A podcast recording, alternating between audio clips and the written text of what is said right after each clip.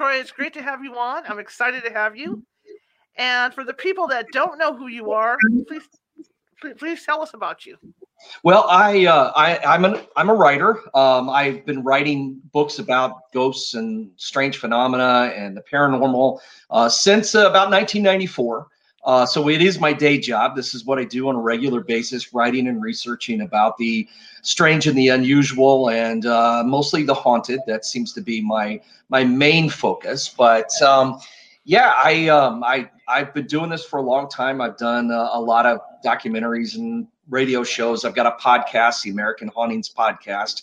Uh, buddy of mine talked me into starting a couple of years ago. So we've been doing that for a while now. Um, we um, we founded the the first ghost conference in the country back in 1997, uh, the America conference, and we've only missed it one time in 25 years when of course was last year during the pandemic we had to postpone but um, yeah, it's um it's a it's a full time thing for me. I uh, I love what I do. I love to you know get involved in, in anything to do with the paranormal. So I'm you know keeps me busy, keeps me off the street. As as you know what you're what you're, you're what we call one of the godfathers of the paranormal.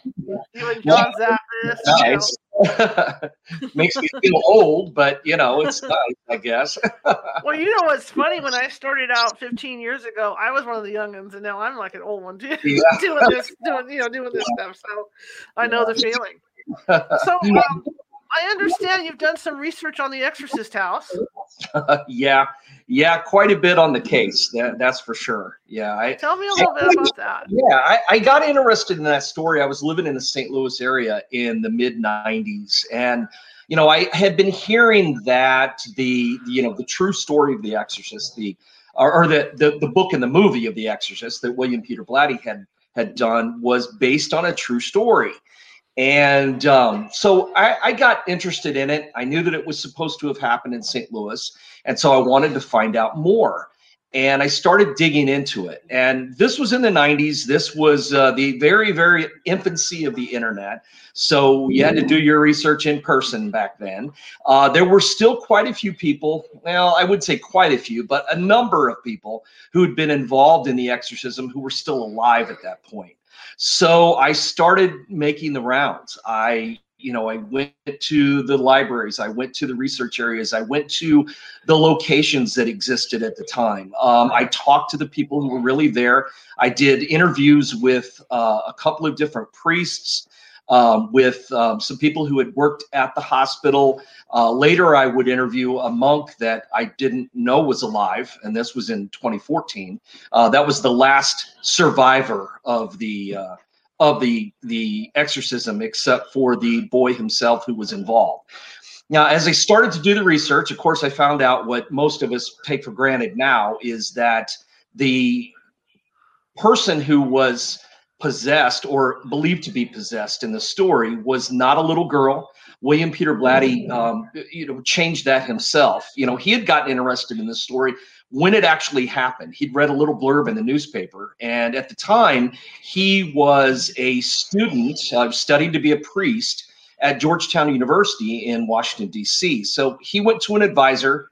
Uh, said he heard about the story, and and the uh, the priest confirmed for him that it was true and that he knew some of the people involved and that there had been a diary that had been kept by one of the priests involved. Well, Blatty wanted to see the diary. At that point, he didn't see it for uh, some time later, but he did get a chance to talk to one of the priests involved, Father Bowdern, who he based his um, character of Father Merrin on, Father Bowdern. And um, Father Bowdern had told him that he wanted him to try and, and protect the identity of the boy uh, who was in the case. And so Blatty changed it to a girl. Eventually, he was able to look at the diary, used a lot of that material in his book that became the movie. And um, you'd be surprised how much of it, I mean, nobody flew out a window, nobody's head spun around or anything. But in the real story, he actually used quite a bit of that material uh, for his um, for his fictional work. Well, anyway, to go back to St. Louis and my interest in it, I found out that it was a boy. Um, I found out where his aunt and uncle had lived in St. Louis, where he had been staying. Um, the rectory at that point, where part of the exorcism took place, had already been torn down, uh, as had the uh, wing of the hospital where he had been kept in the secure ward in the psychiatric wing of the hospital. It was gone, it had been replaced by a new hospital. But the one thing that was still there was that house in Bel-Nor, which is a suburb on the north side of St. Louis, where the aunt and uncle lived. And, you know, we refer to it as the exorcist house. And that's accurate because that's where the exorcism actually began. Um, in fact, it began um, in 1949 on March 16th. Well, so we've just passed the anniversary of that. So it it um, it actually began in their home, and things became so violent, and um, they eventually had to move him out of the house because of the activity that was going on. Now, was he doing with the Ouija board, like like in the book? no, no, no. Um, I, you know, that um, I did, as I think you know, we we talked about it, you and I, um, that I had recently done a documentary called "The Exorcism of Roland Doe." Mm-hmm. Uh, which was on, which is is still streaming on Discovery Plus. But you'll notice in the part about the Ouija board that I don't ever appear in that part because I made it real clear that that wasn't true. Um, Roland's aunt, um, who supposedly came and visited him in Maryland, never did. Um, Tilly, and her name was actually Matilda. Uh, she uh, she was in very poor health through all of Roland's life. Um, he was a young boy at the time. Uh, she was uh, quite a bit older um, than he was, of course. She died when she was, I believe, 56, but she had extreme hypertension and diabetes and never traveled. Um, so she actually passed away in January of 1949, just a couple of weeks after the activity began in Roland's family's house in Maryland. So the, the story about the Ouija board is a little bit of fiction affecting fact. Uh, when Blatty was writing this story, he knew he needed a reason why Regan would become possessed. Well, mm-hmm. in the real story, there isn't a reason, which is what makes the whole thing even scarier. Roland never did anything to invite this to happen to him. It just happened. And that I think is is what makes this thing even scarier. But Blatty needed a reason for his book. So a Ouija board, because that was a again a hot thing in the late 60s the occult had really started to take off. Rosemary's baby had come out so all this stuff was going on.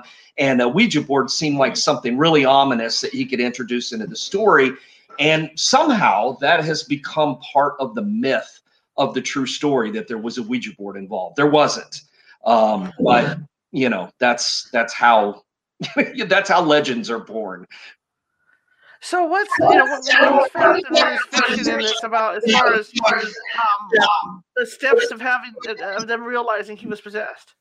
Well, in, in the beginning, everything started off with what uh, priests refer to as an infestation, uh, not necessarily a possession. Um, it was banging sounds, noises, scratching sounds, um, Roland's bed shaking at night when he was trying to sleep and then it, it moved. It, it goes through stages according to all of the experts and, and the current experts on exorcisms and possession. Um, soon it began to affect Roland himself, and it um, stepped up into something that was affecting his body, uh, his mind. He was going into trances at night. Um, he was shaking. He was convulsing. Um, he was crying, screaming. Uh, his his parents reported to the priests who included in the bi- diary that he was barking like a dog. Um, he was using language that he'd never used before. 13 uh, year old boy in 1949 sound like a 13 year old boy now. Uh, it's a little different. You know, he was saying things he'd never said before, and the family started to get very worried. Then, when the marks started to appear on his body, the scratches and the the welts and the the weird um, abrasions they began to find underneath his pajamas. So it wasn't something he was doing on his own, and they couldn't explain how it was happening, but these things kept appearing to the point that he would bleed.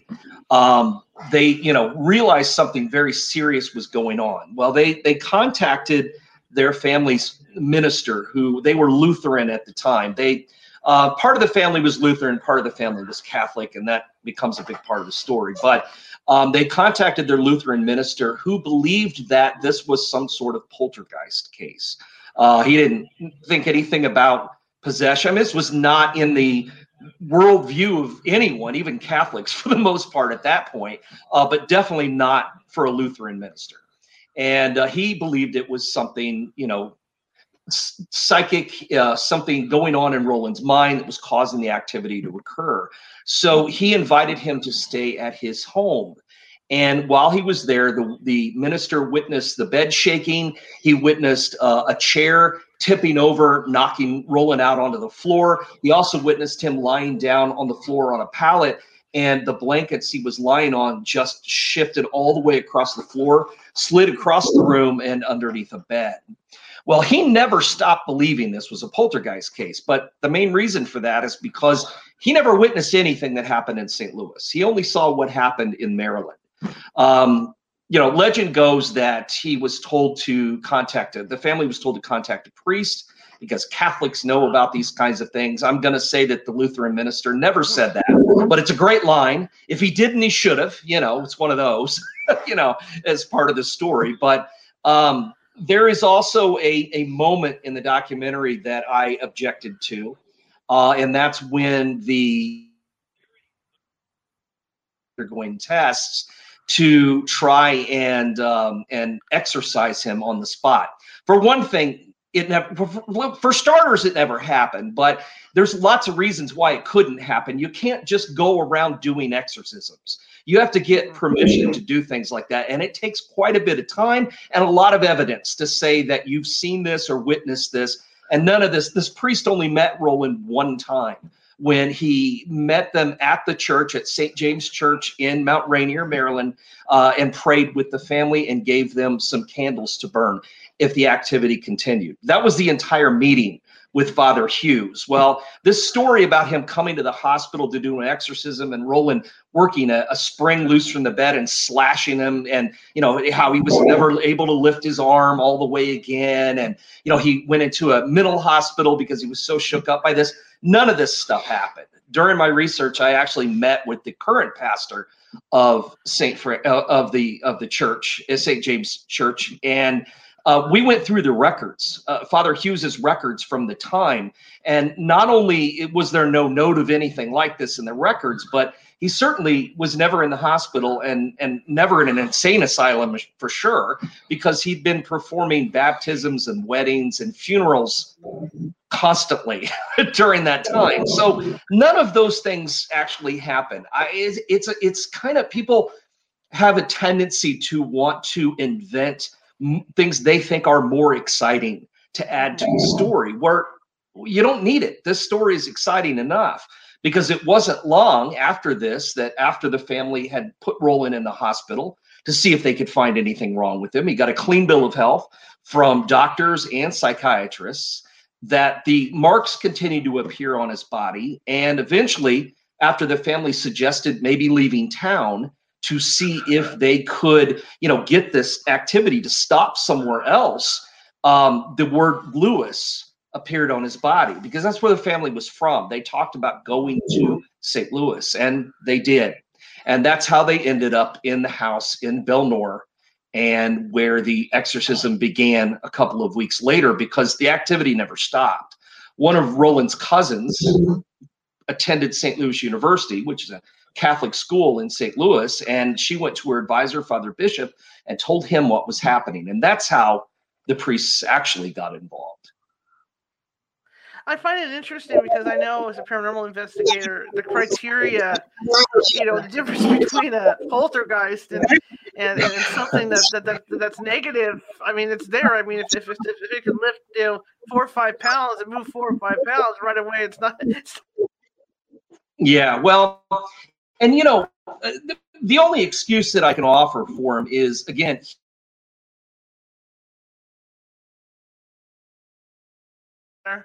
Okay. All right. we lost. Yeah, we're back. It's my I have real my, my, internet's real iffy here right now. So. Oh, okay, okay. But I, I just noticed you froze, and I thought, should I stop talking? It seems bad. Yeah, my internet uh, has issues. So. Yeah. Well, the like I said, the only the only excuse I can make for uh, for uh, the you know Reverend Schulze, the Lutheran minister, is that he was very interested in psychic activity. In fact, he actually contacted J.B. Rhine at Duke University about the case and Rhine and his wife were going to come up to Cottage City to look into this, but by then the family had already left for St. Louis. So a lot of what was reported in the infestation stage of this whole thing um, can mimic what we would call poltergeist activity. Right. Uh, that, and that is part of the criteria to meet that before an exorcism can be done, things have to be, you know, physical objects moved by paranormal means. That's one of the criteria. But again, that is, you know, that could just be an ordinary case of some kind.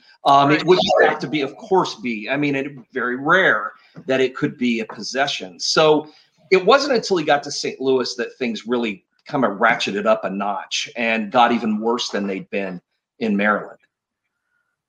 Interesting. Interesting. Very interesting. So, um,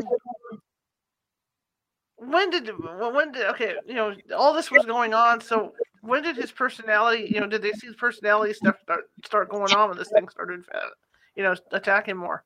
Well, all of that really started in St. Louis. Um, okay. Originally, uh, Roland was sharing a a, um, a bedroom with his cousin Neil uh, at the home in Bel-Nor, and um, Neil couldn't sleep because the bed kept shaking and things kept moving. And he witnessed, you know, things flying around the room, and that's about the time that Roland's personality really started to change.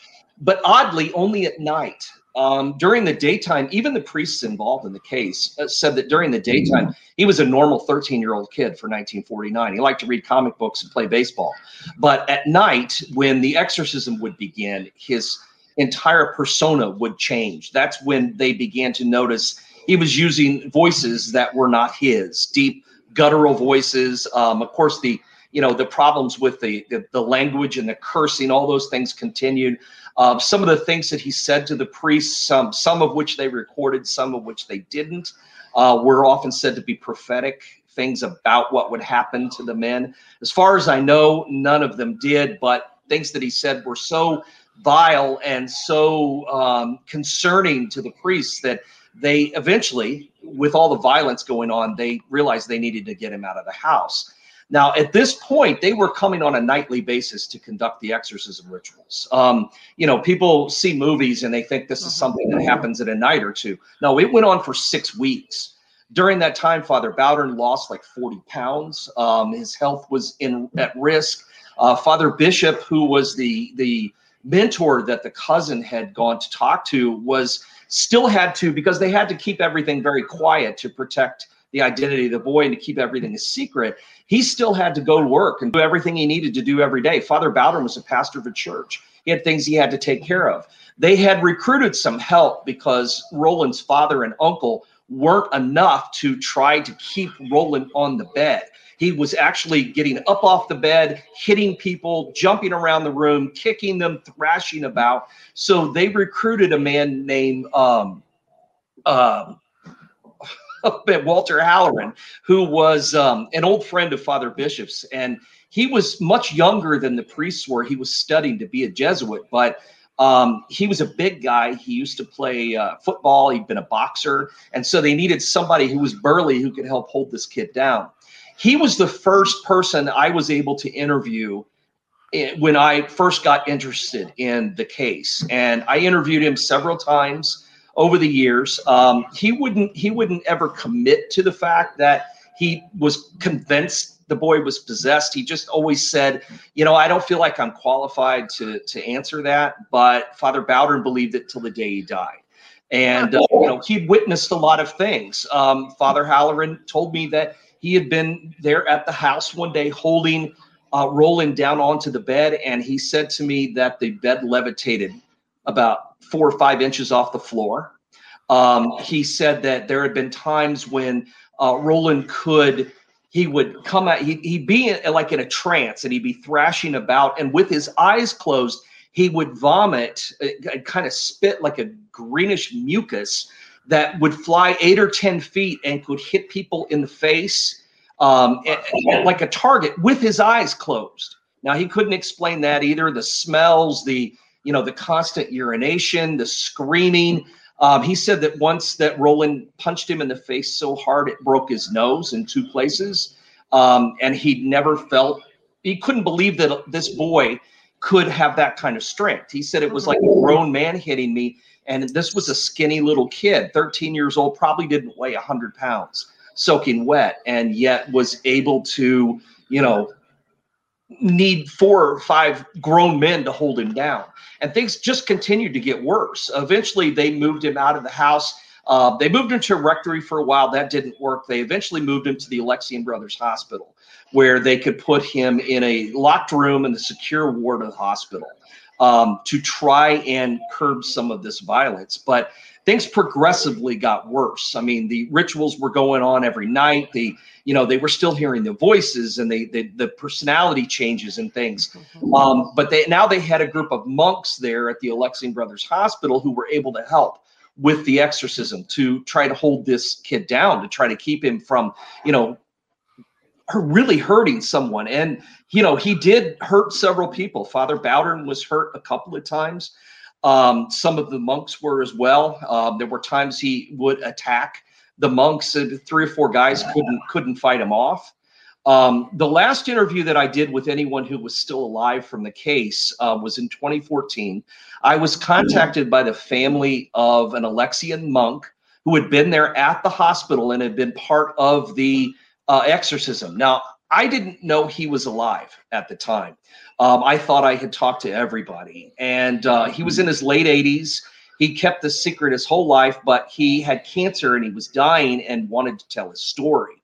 So I traveled up to Milwaukee to interview him, and some of the footage from our interview is in the uh, documentary. And um, he told me flat out that he had absolutely no doubt that Roland really was possessed. Um, he had seen the things he'd seen happen convinced him, including the day he was helping with the exorcism, holding Roland's ankles down onto the bed. And he said that Roland himself, not the bed, Roland levitated at least a foot above the bed. And this was not, you know, it looked like or it seemed like this was absolutely this happened. And uh, he said that anybody who, you know, could have come into that room and witnessed what he saw would be crazy if they didn't believe he was genuinely possessed. So that was uh, that was that was quite an interview, as you can imagine. Wow. Um, I never talked to anybody who was that solid about what they'd seen. Wow. Well, like we said, like, like we were discussing earlier before we got cut off, you know, about um, the strength that you know a poltergeist versus versus something you know that's dark. Um, maybe we go back over that since we got cut off on it. Yeah, it's um, it, there there is a difference, and you know, we did talk a little bit about you know the, the Reverend Schulze, the Lutheran minister, who believed that this was you know a poltergeist case, and, and always believed that for years, mm-hmm. and uh, because he'd only seen small things happening. You know, yes, okay, a bed shaking and a chair tipping over. That's a big. If we saw those things, we would we would be startled by that. But yeah. you know, he had an interest in psychic phenomena, so to him it was all something natural and scientific that just hadn't been explained yet. He hadn't seen the, the darker side of all this. And mm-hmm. there is a big difference. I mean, that's why the criteria for an exorcism um, includes poltergeist activity, but then it has to include, you know, a, a, a, a person who's possessed or allegedly possessed. Uh, being able to speak in other languages and being able mm-hmm. to, uh, you know, say things that there's no way they could know in any other way. Um, you know, the personality changes and all of that is all part of it that, that don't come with a poltergeist case. They don't come with your average haunting that takes place in someone's house. This is something completely different, you know, that comes in stages and uh, definitely is much darker than anything that most, the majority, the vast majority of paranormal researchers and ghost hunters will ever encounter in their lifetime. I've never been involved in any case that I would deem to be called evil. Um, you know, I, I don't do a lot of investigations anymore. Um, I used to do them all the time, weekly, uh, but I've never been involved in anything that I've ever felt was demonic. Um, there's been times when you know the haunting has negative, you know, aspects to it, but you you know usually you can write that off to being you know the negative aspects to a person who was alive and now is dead and was a real jerk when they were alive and so's their you know so's their afterlife, but not not anything that I think involves demons. Well, you know, one thing that people don't realize either is that the church tends to take a I'm not going to say dim view on ghost hunters, but they do because you know that's just their that's the way the Catholic Church believes, right? But when it comes down to these cases, it's the ghost hunters that are the ones that are in the line of fire because the church wants everything documented. Yeah, well, and yeah, when a lot of this stuff starts out, that is exactly what happens. Is you know you get the, whoever ends up on the ground floor of this thing is usually the first person to see what's happening. And um, you know, one of the people that we interviewed for the documentary is a, a, a pastor, a, father, a priest from Indianapolis who is an exorcist. Um, you know, and when he started out, he's been doing it for like 30 years. And he said that a lot of the things that he has gone out on cases uh, to do exorcisms turns out to be more of an obsession. I mean, kind of the second step rather than an actual full blown possession. But he's been involved in those cases too. And usually the people who bring it to his attention are, as you said, not the not the faithful who are in church every Sunday morning. It's the people who get called because people think their house is haunted. That's exactly what happened in this story. I mean, originally, um, Roland's mother and grandmother, who was living with him at the time, just thought the house was haunted. I mean, their dad, originally his dad thought they had rats and, you know, called an exterminator. But mom and grandma thought that the house was haunted, and they initially thought it was haunted by Aunt Tilly, not doing the math that she was still alive when it started. But she made a good, a, a convenient scapegoat, at least at first. But they quickly, you know, realized that the house wasn't haunted. There was really something going on. Have you been to the house to see it? I have been to the house in Maryland. Um, I've been to the front door of the house in Maryland. Uh, the uh, when I was out, I was out. I did some filming a few years ago out of that area with a crew from England, and uh, when we went to the house to talk to the people, um, they had no idea of the history of their house, and when they were explained what what had happened there. They absolutely had zero interest in us in us coming inside or doing anything with it. They were completely freaked out. Uh, so I've never been inside that house. Now the house in St. Louis, yes, I've been there a number of times uh, over the years, and it is. Um, I, you know, I, I, I'd love to tell you that it's, it's like super haunted or something, but yeah. it's really yeah. not. Um, I do think there is some, or has been some activity there though. Um, and I would kind of write that off to being kind of something residual left over from all the drama that took place in that house. Uh, that maybe has left the place a little tainted or something. Um, mm-hmm. I did a, um, I did a show. Guy I know does a um, has a radio show in St. Louis, and every year at Halloween, he was always he was always into always into the ghost stories and always into the exorcism story in particular. I, I don't I've lost track of how many times I've done his show and talked about this case, but you know, one year he he would every Halloween he would take some of his listeners out to a haunted place, and then they had to. It was kind of a contest they did through the station. And they had to stay there for a certain amount of time. You, you get the idea, and you've probably seen it done a million times. But anyway, one year um, the the location that they chose to use was the Exorcist house. They got permission to go to the house in Bel-Nor and bring in three people, and he wanted me to come along. Um, he wanted me to be able to see the house he also wanted me to, to well, really, my job was just to scare the contestants. Um, you know, when they realized where they were, and I didn't have to try to to, to scare them. All I had to do is tell them where they were, and that was enough. One of them left immediately. She quit. That she didn't want anything to do with it. Uh, the other two did decide to stay. Both of them were locked in an empty house. There was no one in the house. The entire crew, all of us were in the detached garage out back. They were locked in the, the house by themselves and specifically locked in the room that Roland had shared with his cousin, where the exorcism actually took place or where it began. Uh, one of them stayed in the room for 15 minutes. They were supposed to stay for an entire hour. He stayed in the room for 15 minutes. He kept, because we could hear him, he couldn't hear us. But as he was talking about his experience, he was talking about how he kept hearing sounds, he kept seeing shadows at the door, uh, he kept hearing footsteps. You know, he had to be convinced there was no one in the house with him.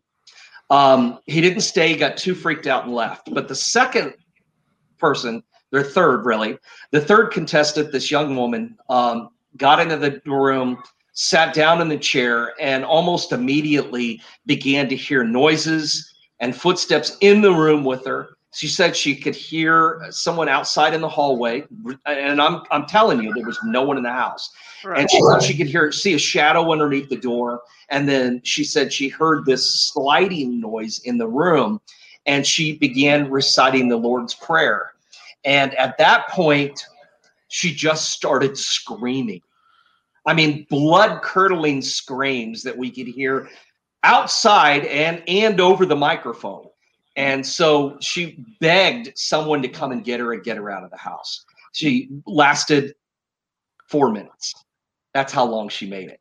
Wow. So I'm not gonna. I, I still don't think the house is possessed or cursed or anything. I but I do think there is something that is you know lingering there, at least some energy left behind in the house. But yeah, I mean, uh, if you drove by it and you didn't know what it was, you would have absolutely no. There's nothing about this house that would invite you to think there's anything strange about it. It's in a it's a nice house in a very nice neighborhood, and I I, I gotta think the neighbors cannot be thrilled with the attention the house has gotten. Uh, but um, regardless, it's you know you'd never know if not for the fact that you know it's kind of gotten famous. You know, I would think because of what did go on there that there's probably a portal open but the priests were able to block the negative. You know, so whatever's there is just there. Yeah, I, I mean, it's I've heard that suggested too, and that's certainly a possibility because uh, I do think there is, you know, I do think there's energy there. I just mm-hmm. don't think it's anything active. Right. Um, it's maybe from what you're describing, maybe it's um, I don't know, maybe it's some kind of leak or something. You know, yeah. just yeah. enough of something that gets out that causes things to happen. But mm-hmm. uh, you know, I, I don't think it's infested by anything, but yeah, there's still there's something there. Now the question I have with all this is obviously it wasn't from the land where this thing came from. Did, did it choose him randomly or, or, or what do they think? Uh, apparently, uh, no one really knows. There's there's never been any. I mean, that's why I think that's the reason that the story about the Ouija board and Aunt Tilly got thrown into the mix because no one had any other explanation. There honestly isn't one. Uh, the priests never tried to explain it other than to say these things happen. I mean, there are things that you can do that invites these things in, obviously. Um, but mm-hmm. Roland never got involved in any of that kind of stuff. He was not, you know, mm-hmm. wasn't, you know, worshiping the devil or, or, you know, practicing black magic or mm-hmm. anything else, including using a Ouija board. But for some reason, whatever this thing was, it it got attached to him. Uh, it sought him out, and um, I don't know why. I, I wish I did. Uh, everyone involved wished they knew uh, because you know when when the two priests who got involved in this, you know, Father Bowdern and Father Bishop, they were not exorcists. There, there really weren't any exorcists to speak of in the United States at the time. Um, these two guys were were pushed into doing this reluctantly, and then were trying to find any information they could on exorcisms and there just wasn't really much that was contemporary for them. So that's why they kept this diary. They wanted to put it together as a how to guide for the next generation of exorcists, but they didn't have any idea of what started it. They wish they knew so that they could tell them what to watch out for, but they didn't know.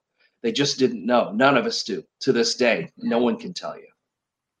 So originally, because um, it happened in the one house, then they moved. Uh, you know, they obviously moved. Did they move because they thought that it was the house itself?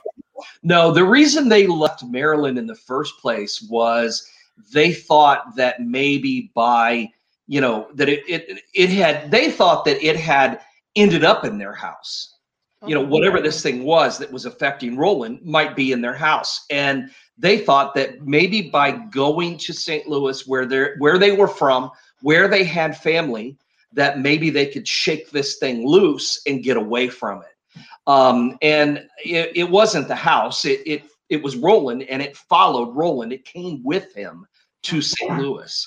Um, you know, after they after the exorcism ended in, in April of 1949, a couple weeks later, they went back to St. Louis. Um, they were never bothered by anything in St. Louis again. They were never bothered by anything in Maryland again. In fact, Roland went the rest of his life without any kind of problems or or, or even memories, honestly. Um, when I interviewed him uh, in the 2000s, he had no memory of anything that had happened during the exorcism. Um, he did remember being in St. Louis. He remembered being with his family. But as far as the exorcism itself, he told me he had no memory of it. Turns out that's not uncommon, according to you know a priest I spoke with. That that commonly happens. But um, his statement to me was that it when he been told about what had occurred and the things that had happened, that he felt like he was being told about someone else's life uh, because he had no memories of it. Um, and he went on to have a, a perfectly normal, in fact, probably better than average life. Uh, he uh, he finished school, he finished college, he got married, had a family, uh, went to work for uh, in the space industry. In fact, he still has a patent in his name for the shielding that is used on rockets to keep them from burning up when they hit the atmosphere. Um, he's one of the guys who invented that, and his name is on the patent. Um, he lived a, a, a, normal life. In fact, he just passed away last year. Uh, so this is a case of where um, you know, whatever this was, you know, which which that's what kind of brings me to all the you know the the people who want to debunk this story and say, oh, it must have been a mental illness or it must have been he must have been faking it.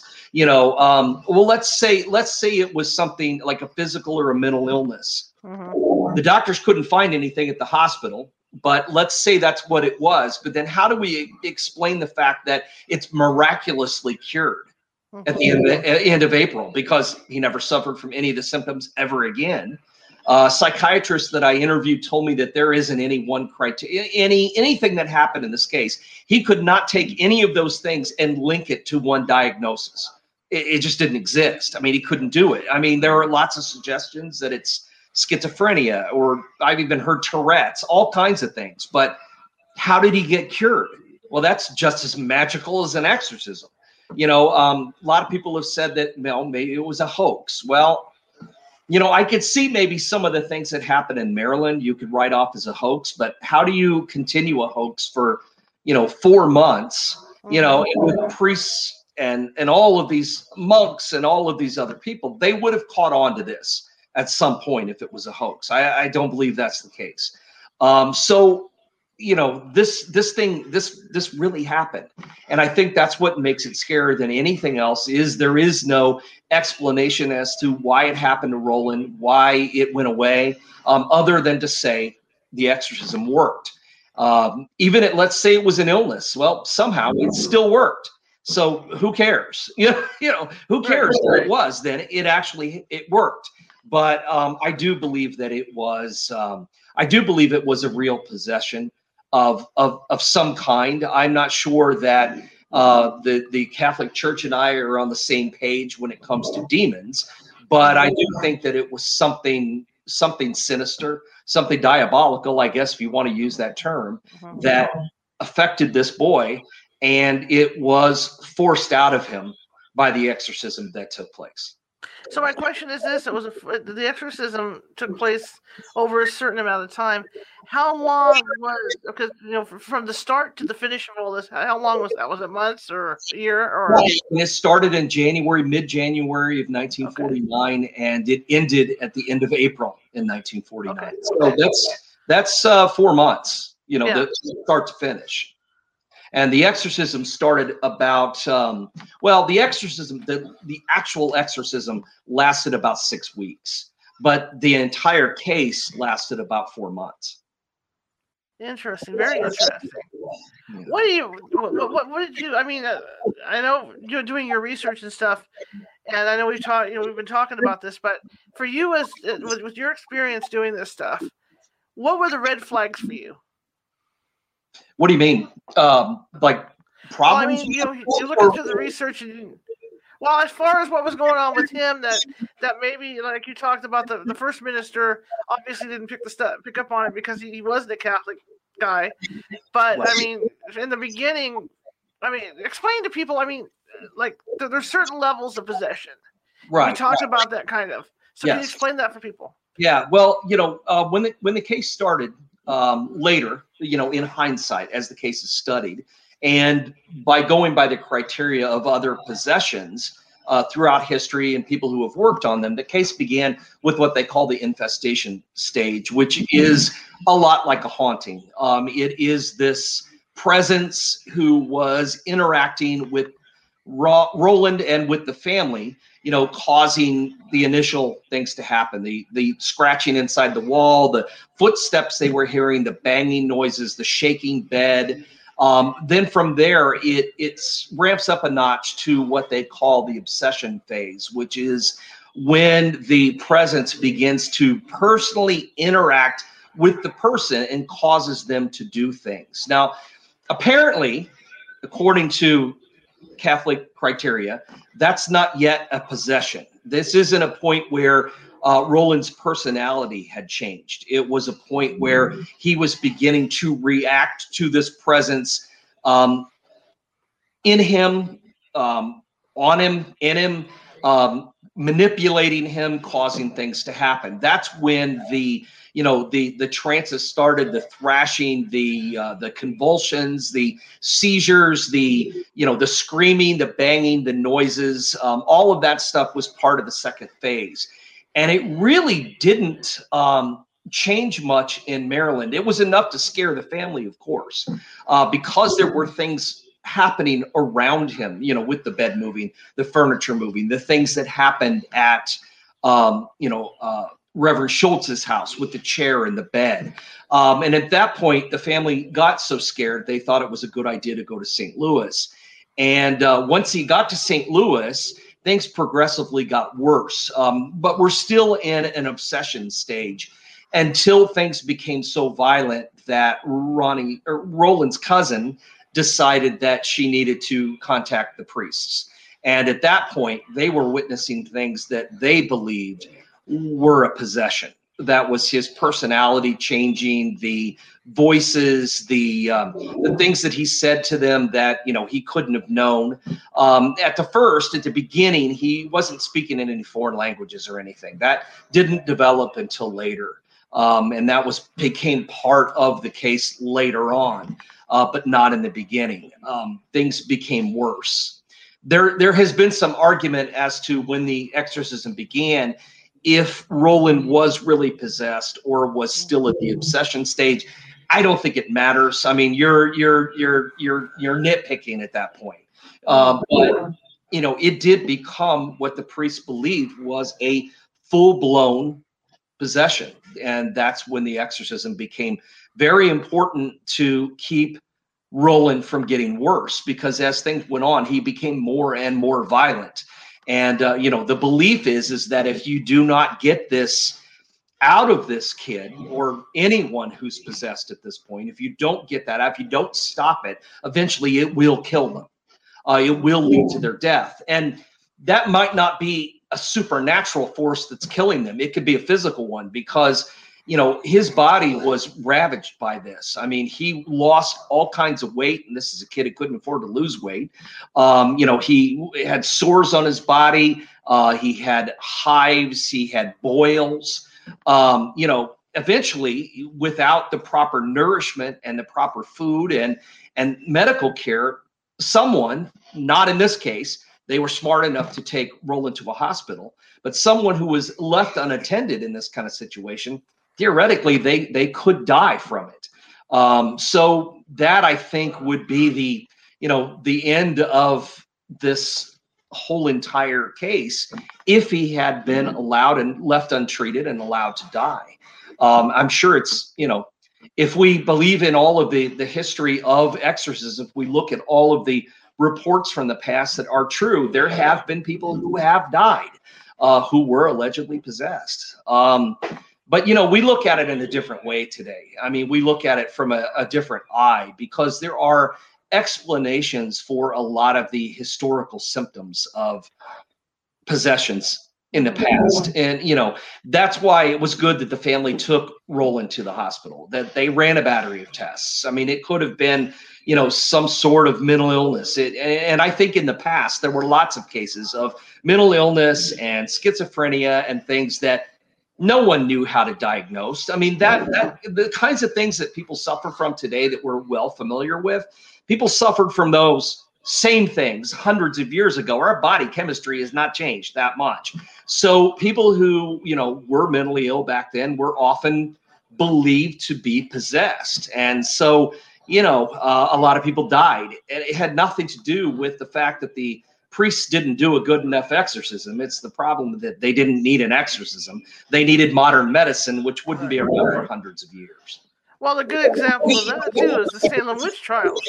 Yeah, I am sure some of those women were bipolar or whatever when they, you know, when they convicted them. Yeah, or I mean, there was, you know, there was a hysteria, a religious hysteria that I think played a very large part in the Salem witch trials that had nothing to do with real witchcraft. Uh, I think that was, you know, a case of her, her religious mania gone berserk. Yeah. I, I, don't think that had anything to. I don't think these women were what we would consider witches. I mean, there were a handful of them that practiced folk medicine, but well, everybody did back then. I mean, the, every town had someone who was a healer who was your local doctor because there were no doctors. Know, there was no medical school. You know, you became a doctor by reading a book about medicine, and that was about it. You know, and and trying your luck at, at treating people. So every town, every community had someone who learned how to use the you know the herbs and and the things that you know they could treat people and you know back then that was the local witch well you know come on you know you know we don't we don't think of those same people today as witches. I mean a lot of them say they are but that's that's a terminology we use now. But i agree with you.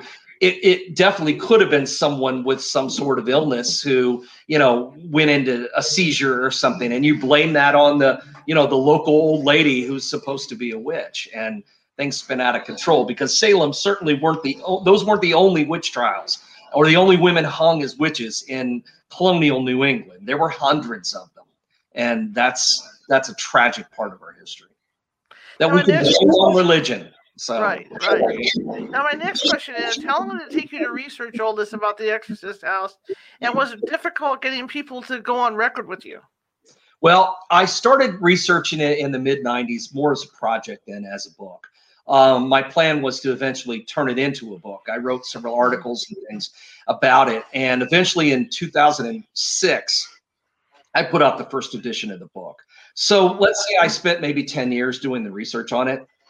I don't normally spend that long, but this this story, I mean, it, this book is now in its third edition. I mean, I have updated it several times over the years because new material does occasionally turn up, even though at this point now there's no one left alive. But I do have material that I've not been able to use because one of the agreements that I made with uh, Roland in the first place when I interviewed him was that I wouldn't use his name and use his personal family material.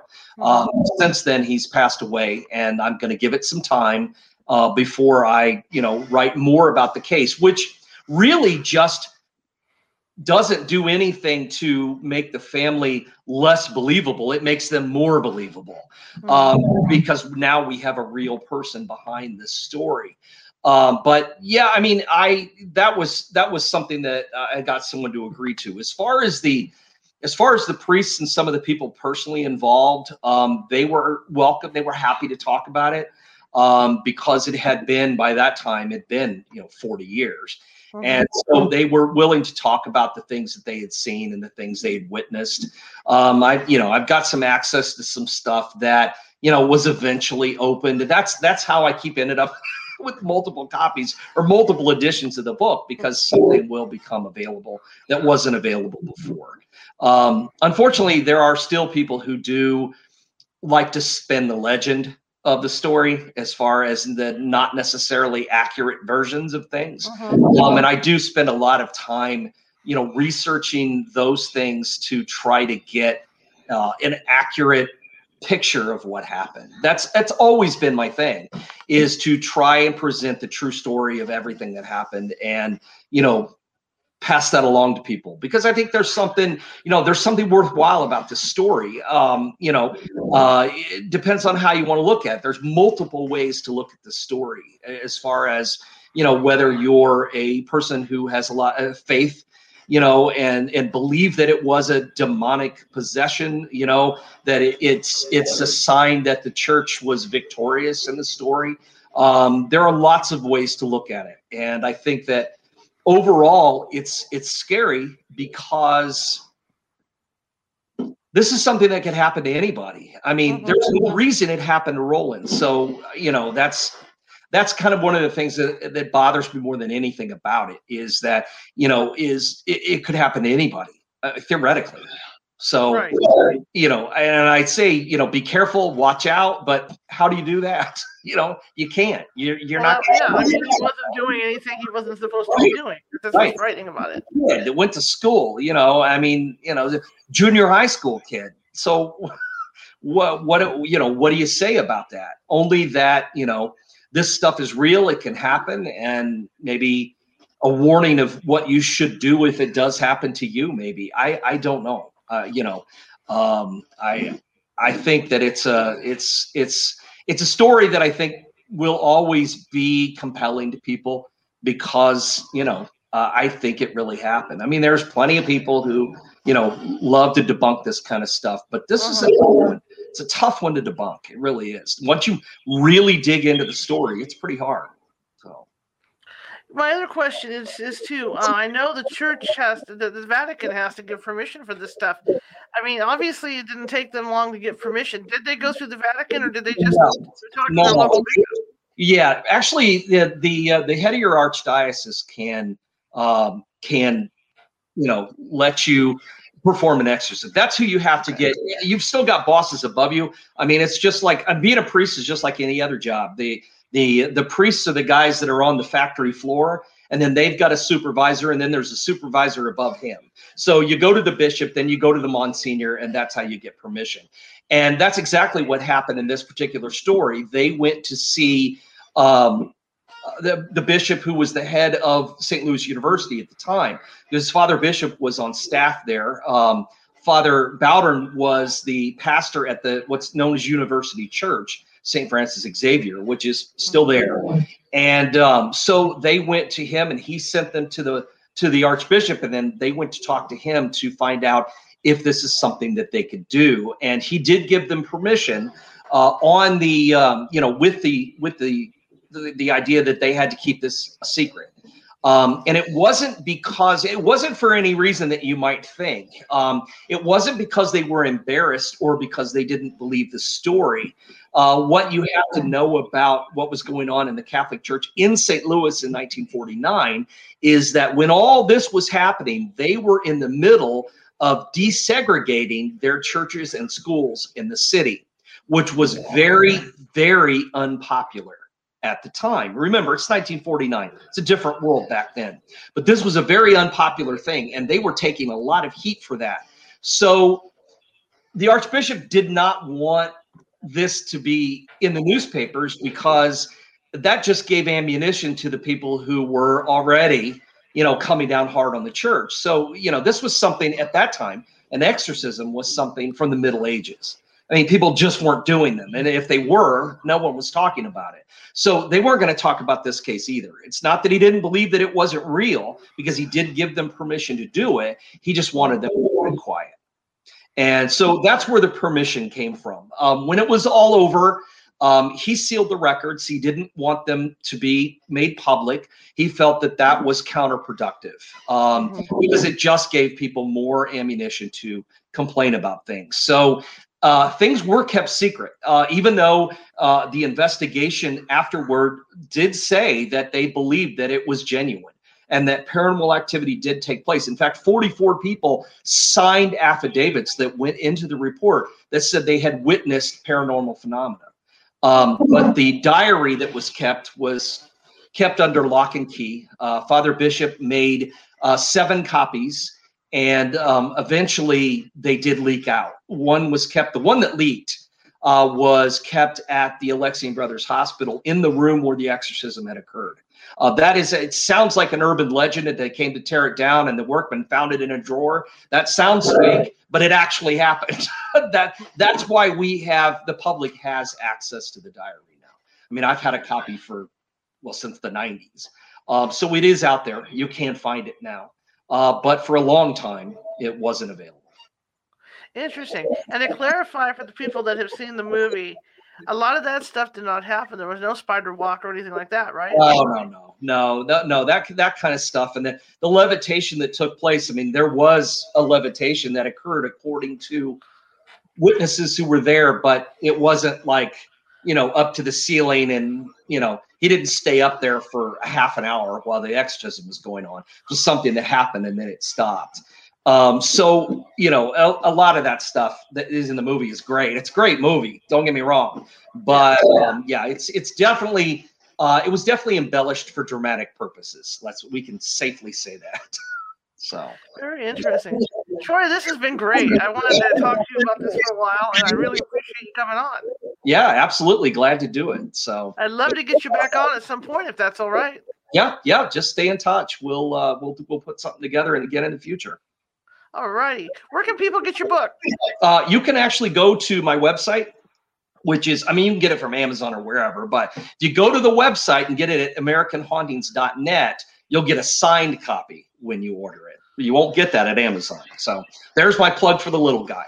and where can people see your documentary? Uh, that is on Discovery Plus, and uh, that is their new streaming service that started earlier this year. It's five bucks a month. You got access to, you know, all the shows they do on the Travel Channel, you know, Ghost Adventures and Dead Files, all that stuff. But you can find the documentary. It's called Shock Docs: The Exorcism of Roland Doe. And uh, you will see my uh, ugly mug on there talking about uh, all the things that happened during the exorcism. Well, I know what I'm going to be watching this evening. All right, cool. All right. I'm so glad you came on. I've been wanting to be to see you face to face for a long time, and I'm so glad I got to do it. Me too. And I really, I really appreciate it, sir. I really do. Absolutely. I have a lot of respect for you, and I've read a lot of your books, and you know, you know, it's just, it's just something. If there's a paranormal idol, you're it. You know, for me. Oh, so. Oh, well, oh gosh. Well, thanks. That's flattering. Thank you. All right, sir. Well, thank you very much, and I absolutely. All right. Take All care. Right, Troy. You too. It was cool. I had fun with Troy. So have have a good one, guys. Bye.